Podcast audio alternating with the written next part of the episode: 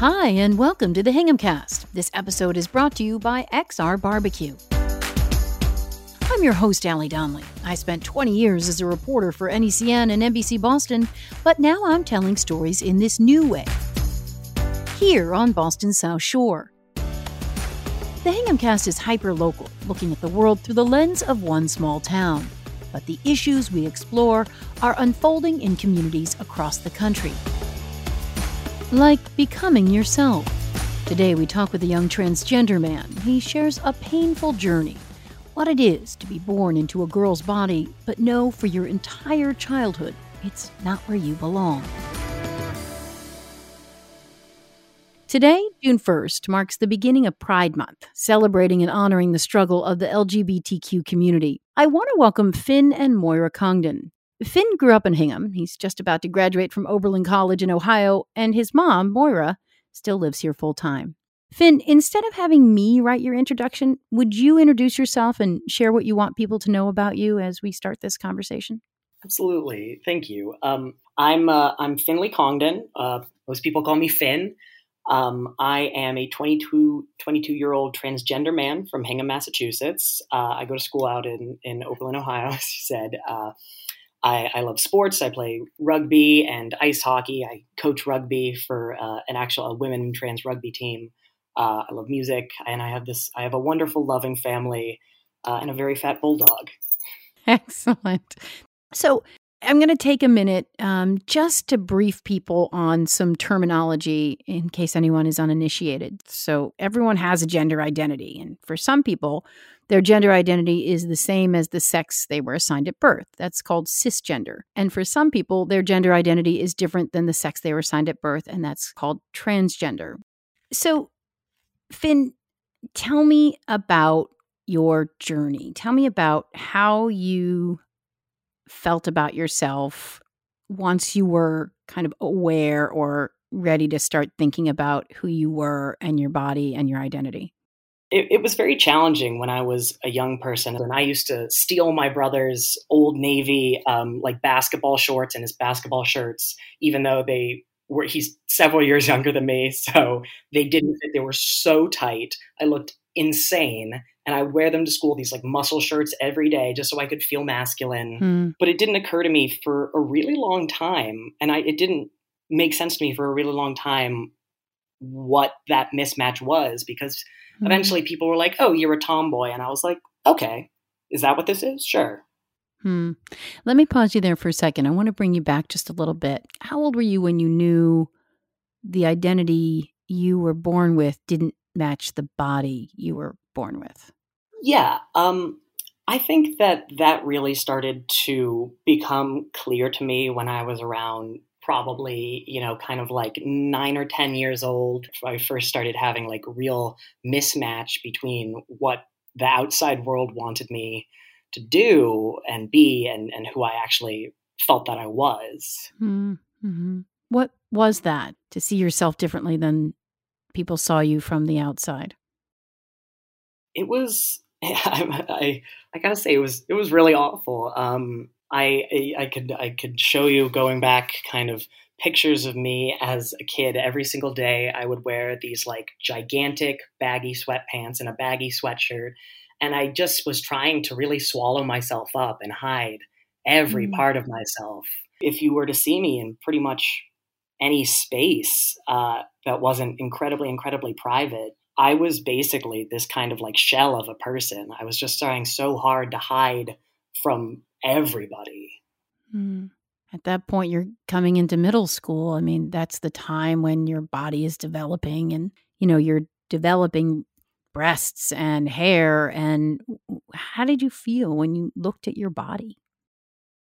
That was, I think that was when, you know, the real crisis started to to to take place because you know up until then there was a little bit of plausible deniability i could say you know i'm a tomboy and just basically be be as much of a boy as I I wanted to for the most mm-hmm. part.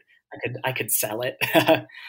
um, but then when puberty started to hit, and I was like, oh no, mm-hmm. uh, you know the the sweatshirts got baggier, everything got much got much larger and I would hide from all the mirrors in my house. I never looked in the mirror if I could help it.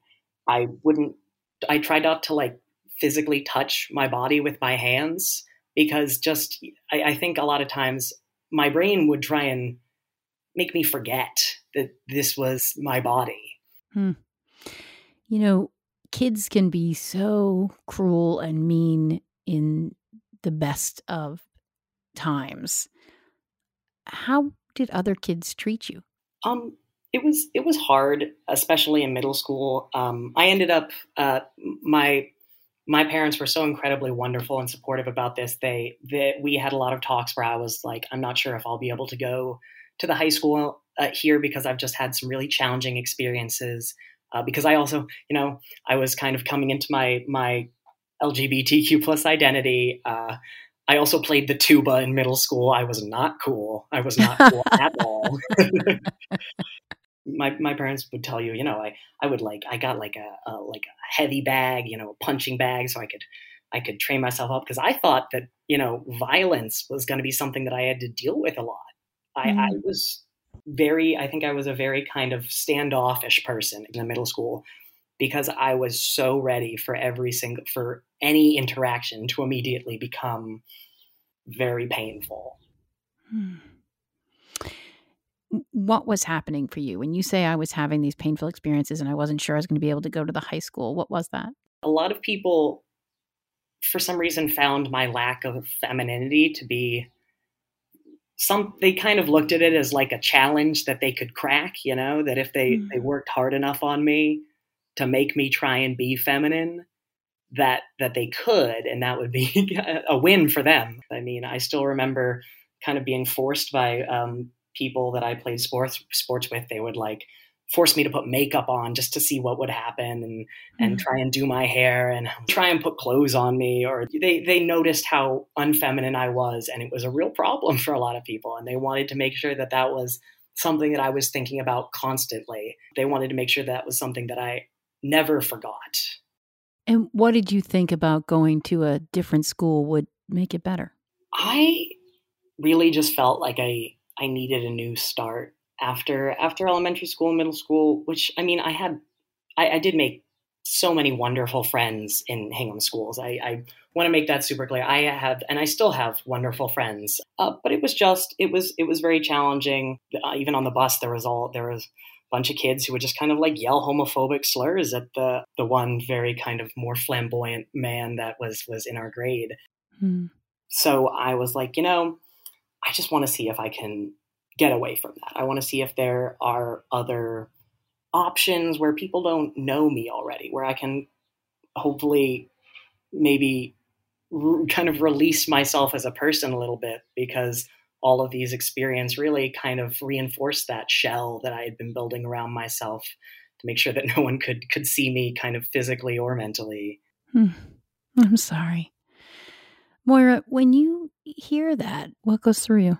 Oh gosh, it you know it absolutely breaks your heart. You know, um, and during that time, I wasn't thinking truly in terms of you know Finn not identifying with his gender. We just kind of chalked it up to being a tomboy, but at that time, really didn't understand um, how sad and how depressed he was, mm. and you know, hearing that, it really does break your heart.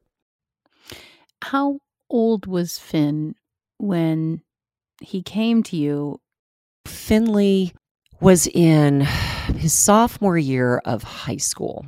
And I remember him saying to me repeatedly, Oh gosh, you know, mom, I have, I have something that I want to talk about with you. I have something that I want to discuss with you. And um, at that time it's it's kind of funny you know mother's intuition i was like oh mm. well finn is is going to tell me that um that he's gay mm. so we went out to lunch uh we went to lunch at the snug and mm. um i remember having that conversation and and it was perfectly fine and it was you know it was no no big deal you know you always want life to be easy for your child. That's that's mm-hmm. the only thing. Um, mm-hmm. So, I, but at that point, um, you know, I definitely I definitely I knew. I knew. And so that was the first time that he kind of came out. Mm-hmm. um, and at that point, uh, I thought that that was it. And I think maybe he thought it was it and that he'd mm. kind of hit it on the nose. And so I was hoping that there would be some relief and feeling a feeling of, you know, weight being lifted off of his shoulders. Finn, is that what you had intended to tell your mom?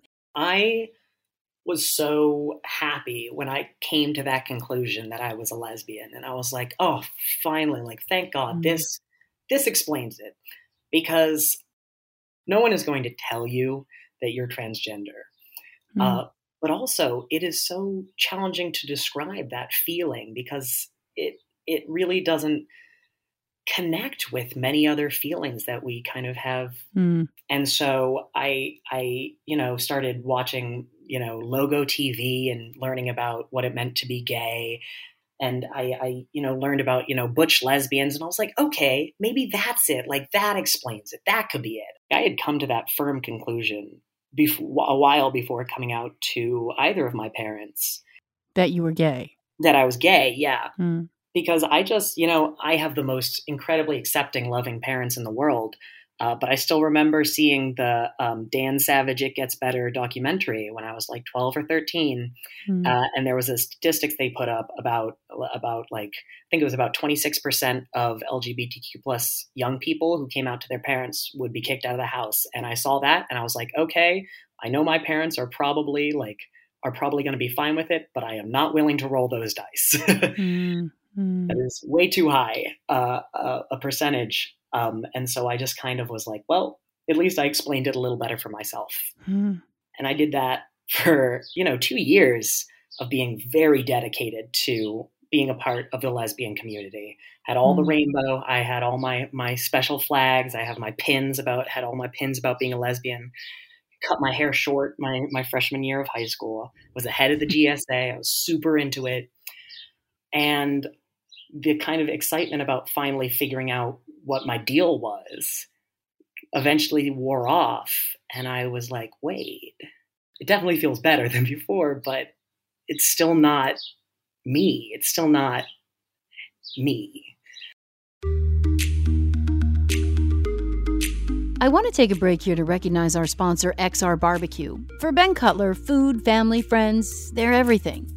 Barbecues are a time to celebrate being together, and it's always time to celebrate love, diversity, inclusivity, and the LGBTQ plus community. Happy Pride, and if you're grilling out, grab some XR, all natural, no stabilizers, no preservatives, very little sugar, just clean, honest ingredients. Find it at xrbarbecue.com or down at Ralph's on North Street. And listen later in the episode, we're doing some great giveaways.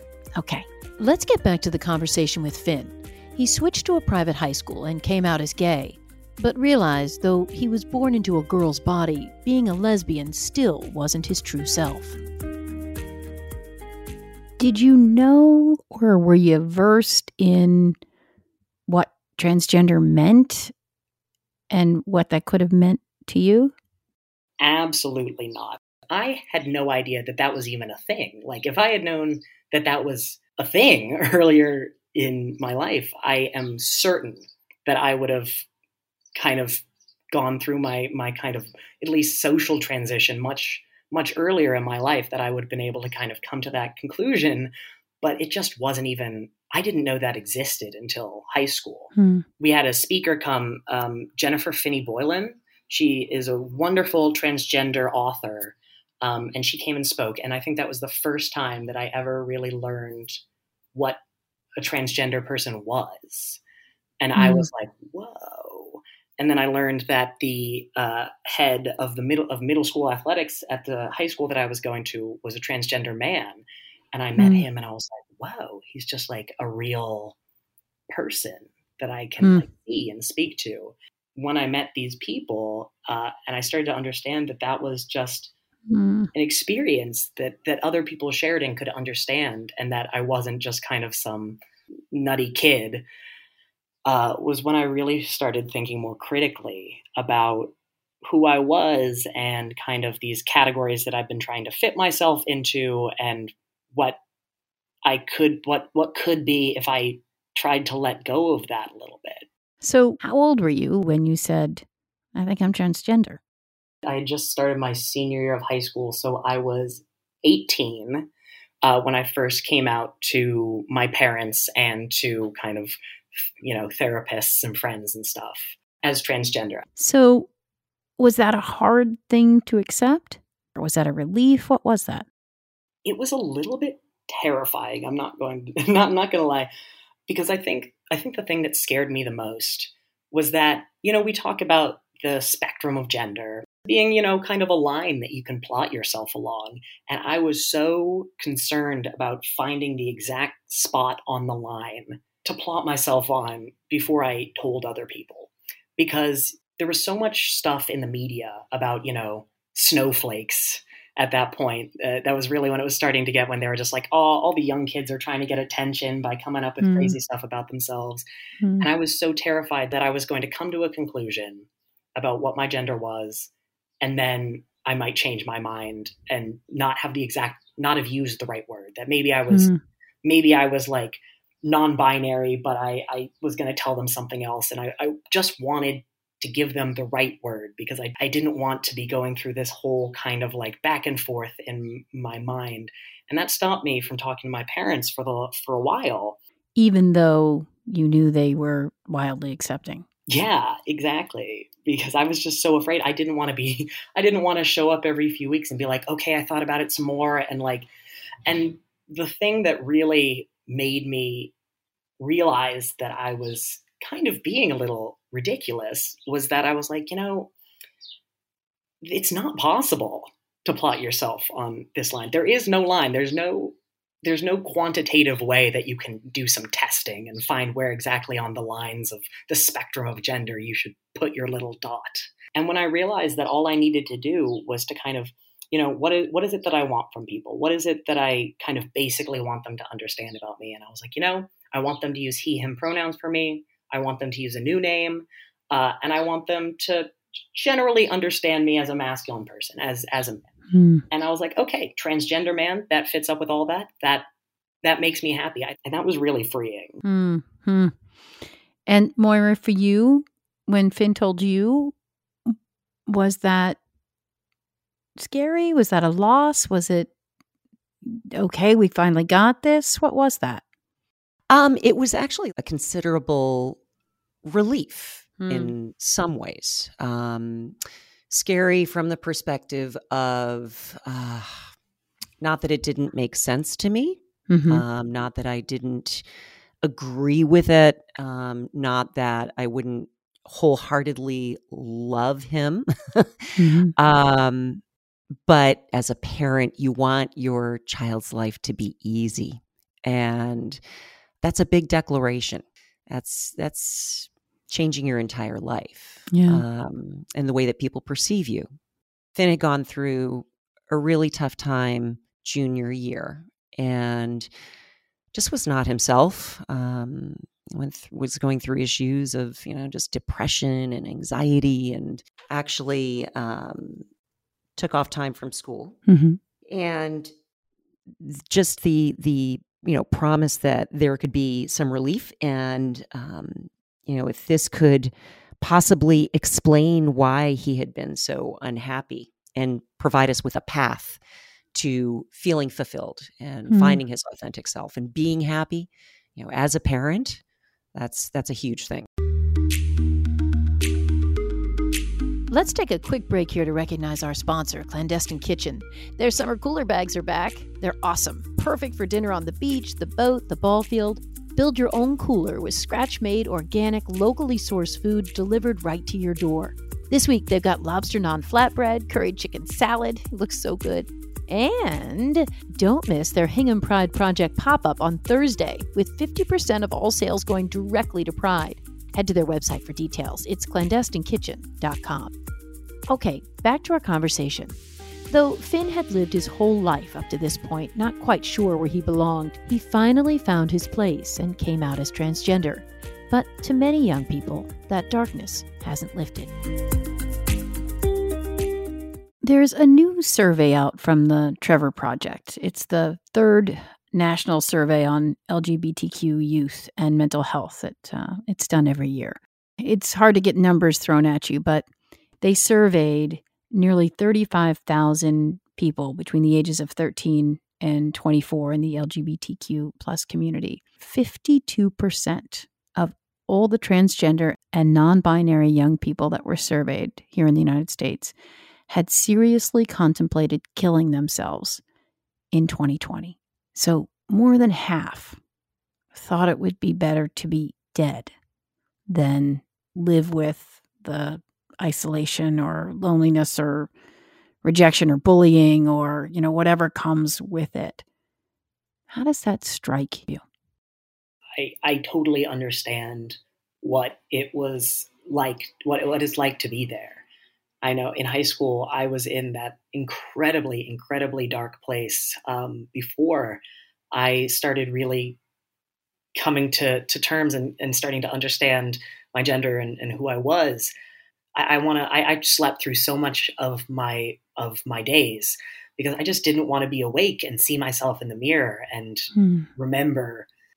And, and it's so challenging to have that mismatch where you know there are these beautiful moments when you when you are kind of forgetting and just living as your true self and enjoying existing and then you get kind of so strongly pulled back down to earth and it's so jarring to be like no this is just the thought of living your life like that the entire time thinking this is what life is always going to be like and i'm i'm never going to be able to be the person that i actually am for the rest of the world. I'm just going to have to live this kind of one small limited life inside my head and then a very unfulfilling life outside is it, it, just it feels like it stretches on forever hmm. and i want to make sure that other kind of young trans people know that that there isn't this kind of yawning kind of chasm of your future life where you have to continue being this person that you're not like if i can connect with any of them and be like and, and show them and, and just give them an example hmm. of what can happen and how happy you can be if you are able to pursue being yourself in some not doesn't have to be in a medical transition way. It can be just social transition. Every transgender person kind of trans- transitions differently. Mm. but just the knowledge that there are options for how your life can continue. It's not always going to be this same thing where you feel like you're hiding A quick break here to share news from our sponsor, Tryst. Start summer with a fresh face forward. They have some terrific new facials a water burst hydrofacial, leaving you with plumped, hydrated, glowing skin, and a dermaplaning facial to get rid of all the dullness of these past few months. And this one's cool a gua sha facial to calm and clear your skin with massage. Tryst believes that love is love. They believe in acceptance and living your true self. They're donating 10% of each facial to the Hingham Pride Project. And stay tuned for details on how you can win a Tryst gift card later in the podcast. Okay, back to the conversation. So, more and more people have come forward as allies for the LGBTQ community. And I'd like to think we've grown as an inclusive community, but there are still struggles. I'd love to ask you both about what the movement has been here in Hingham and what you think the work is still left to do. Finn? I think it's been a really interesting experience for me, kind of leaving Hingham for a little bit, coming back uh, while in college and having, especially like the Hingham Pride Project. Uh, before I ever kind of learned about the Hingham Pride Project, but driving through town and seeing seeing all the the pride flags was like this total incredibly like positively jarring moment because mm. honestly as a kid uh, you know my experience people were not nice about it. Mm. And so I honestly I couldn't have imagined being transgender and and trying to I, I, can't imagine what trying to blaze that path would have been like. But mm. this I, I think the fact that people are really starting to think critically about how they talk and what the, the the things they say and how that affects how their their kids are kind of learning about their peers and the world around them. Hmm. You know, a lot of things we say to kids, you know, they, they don't seem very meaningful to us, but that it really sets children's worldview and their their understanding of what the world is. So if you you know you're watching TV and you make fun of a man in a dress, it may not seem like a big thing to you, but if if your but your your child might take that and sees a, a someone who's assigned male, maybe trying to experiment with you know pink shoes or something that they're that they're going to extrapolate and, and use what what they've learned from you. And I think people are really starting to think more critically about what they're they're teaching their children about this. And uh, and I think we still have I mean we still have uh, a long way to go Hingham and everywhere else. Uh, I mean I know I talked to my sister and she goes to Hingham High School. She but just seeing the kind of new energies and like thoughtfulness that she and her friends bring to some of these topics still already feels like a kind of like a, a new horizon for, mm. for me that I think that Hingham is starting to learn much better is that you don't have to really understand someone's identity to respect it and mm. treat them with respect.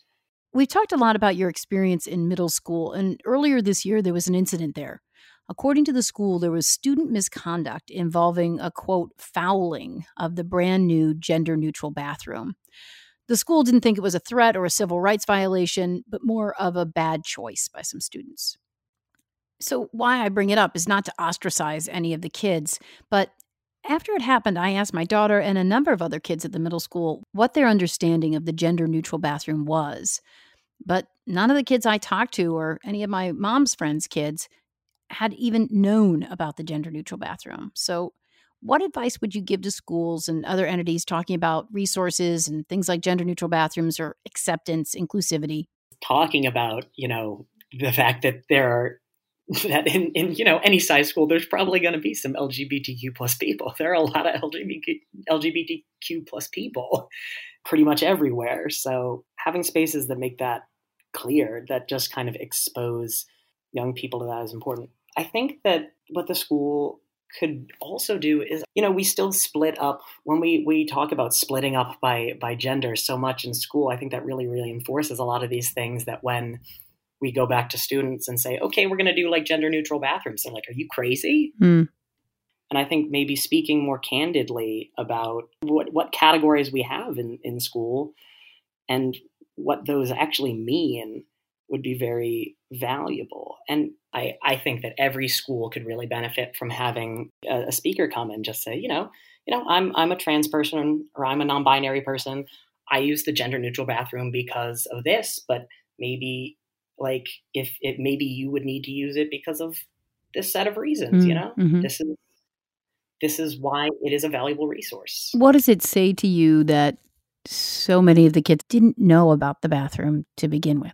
I think that that does say, unfortunately, that the school may not have been as loud about this resource as it could have been to the students because if a lot you know if a lot of students don't know what it is and what it's for that probably means that students who would benefit from it don't know where it is or that it's there or what it's for we did reach out to middle school principal Derek Smith. He says it's a decision that he wrestles with after the fact, but does in the end think they made the right call.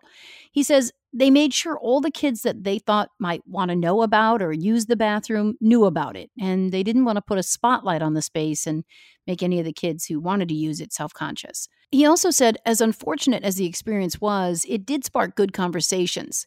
They'll be launching a gay straight alliance group next year. They've incorporated books about gender identity into the school book group, and they plan to bring in a series of LGBTQ plus speakers next year. Moira says those are all steps in the right direction. I often say if if we all just knew one transgender person and you know you could see that you know just people like you and me mm-hmm.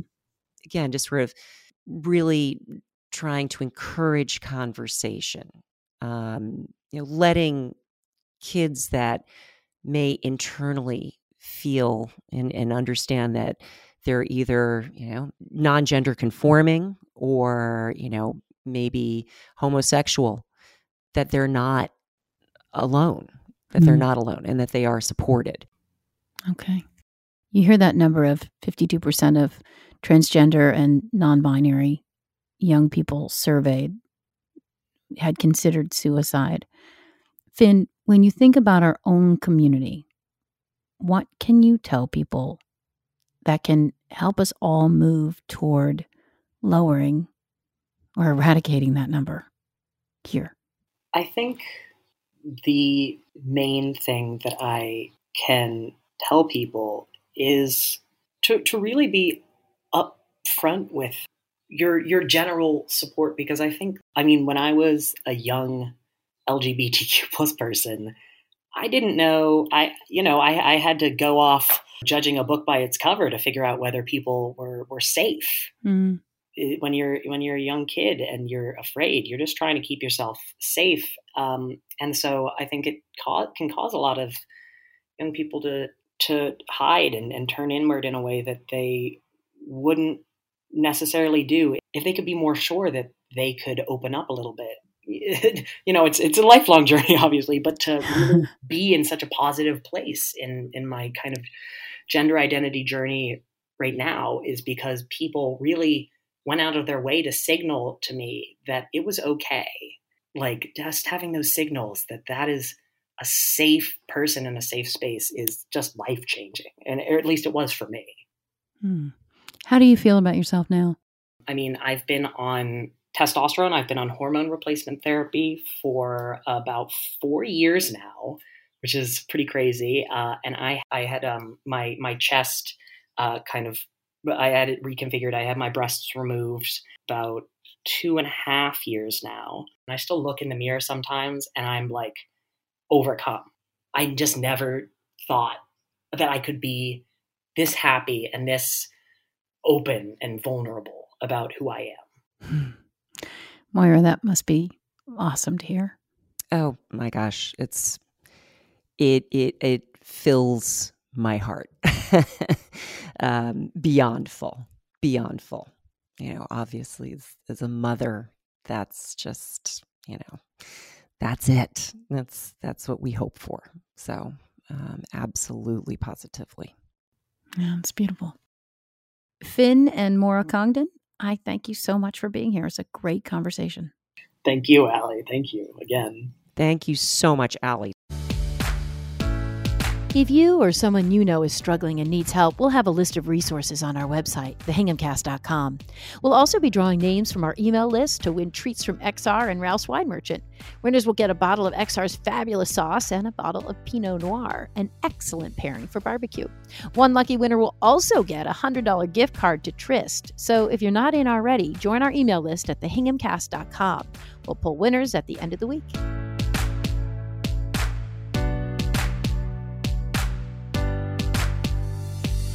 I want to thank my wonderful podcasting partner, the ever talented Kristen Keith. Our new intern is Claudia Chiappa. Our website is the work of Donna Mavromatis at Mavro Creative, and our fabulous media partner is the Hingham Anchor. If you want to put faces to these voices or see more photos from Finn's journey, head to hinghamanchor.com. I'm Allie Donnelly. Thanks for listening.